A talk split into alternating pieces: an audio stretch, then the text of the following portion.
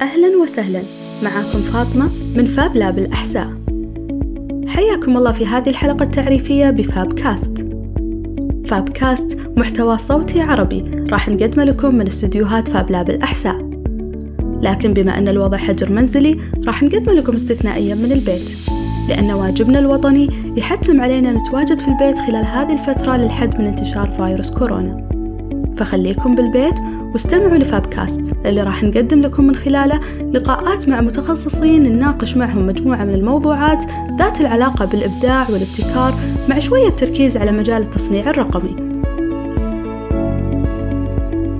دائما يواجهنا سؤال يعني إيش فاب لاب وإحنا بدورنا طرحنا هذا السؤال على زوارنا وكانت واحدة من ألطف الإجابات إنها اختصار لفابيولس لاب وهذه الإجابة صحيحة معنويا لكن طبعا مش دقيقة. والصحيح أن Fab Lab هذا المعمل الرائع اختصار ل fabrication lab يعني معمل التصنيع وتحديدا التصنيع الرقمي.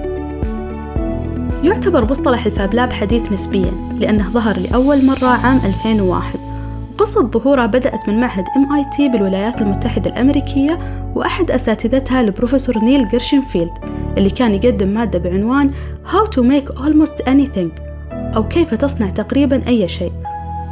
قرر البروفيسور أنه يطور المادة ويحولها من الجانب النظري للجانب العملي فأعطى الطلاب الصلاحية لاستخدام أحد المعامل الموجودة في المعهد.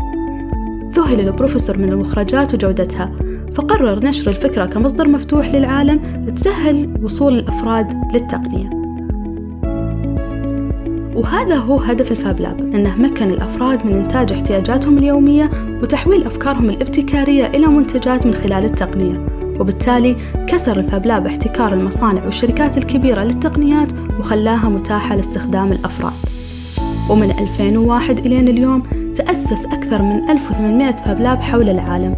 وفاب لاب الأحساء واحد منها. وفي عام 2009 تشكلت Fab Foundation كمنصة رسمية تجمع ال Fab Lab ات وتسمح لأعضائها بتبادل الخبرات والأفكار عشان يحققون فكرة المجتمع التعاوني اللي يعتبر ركيزة هامة في ثقافة ال Fab Lab أما عن Fab Lab الأحساء فهو إحدى مبادرات مؤسسة عبد المنعم الراشد الإنسانية وهو أول معمل للتصنيع الرقمي في الأحساء. بدأ العمل في 2019 والمعمل الأساسي فيه مقسم لستة أقسام بحسب التقنيات الموجودة فيه وهي قسم الطباعة ثلاثية الأبعاد قسم القطع بالليزر قسم ال CNC قسم القطع بالفينيل وقسم البرمجة والإلكترونيات. بالإضافة إلى Fab Studio. أيضا يضم Fab Lab الأحساء مجموعة من المرافق والقاعات إلى جانب هذه الأقسام وهي معمل الأطفال والنادي الرقمي وقاعة مخصصة للروبوت والأردوينو وقاعات تدريبية واستراحة المبدعين. يشغل كل هذه الأقسام والمرافق فريق من المتخصصين العاملين في ال Fab Lab نفذ فاب لاب الأحساء خلال الفترة الماضية عدد من المعسكرات الابتكارية وراح يستمر في تقديمها لتعزيز ثقافة الابتكار بالمجتمع. وعشان يحتوي أكبر عدد من المهتمين بالتصنيع الرقمي ويساعدهم في تحويل أفكارهم إلى واقع. أيضا قدم مجموعة من الورش التدريبية في أساسيات الآلات المتاحة في المعمل. والفاب لاب الأحساء مجموعة من المشاركات المحلية والدولية.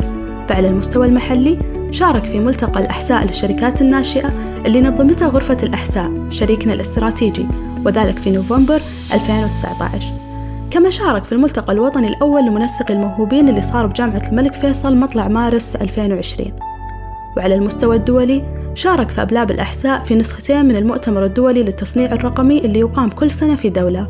فكان ل Fab Lab الأحساء حضور في Fab 14 في فرنسا عام 2018 و Fab 15 في مصر عام 2019 كذلك حضر فريق ال Fab Lab فعالية Maker Faire أو معرض الصناع اللي أقيم في القاهرة عام 2019 وفي الكويت عام 2020 كل هذا عشان يساهم في نقل الخبرات لمجتمع الأحساء ولضمان تمكين أكبر أطلقنا موقعنا الرسمي fablabahsa.org اللي تقدرون من خلاله تتعرفون على مشاريعنا وخدماتنا وطريقة الاستفادة منها. أيضا تقدرون تتابعون أخبارنا عن طريق حساباتنا في مواقع التواصل الاجتماعي Fab Lab الأحساء كانت هذه لمحة تعريفية سريعة بال Fab Lab خلكم بالبيت ولا تفوتون الاستماع لجديد Fab Cast نشوفكم قريب.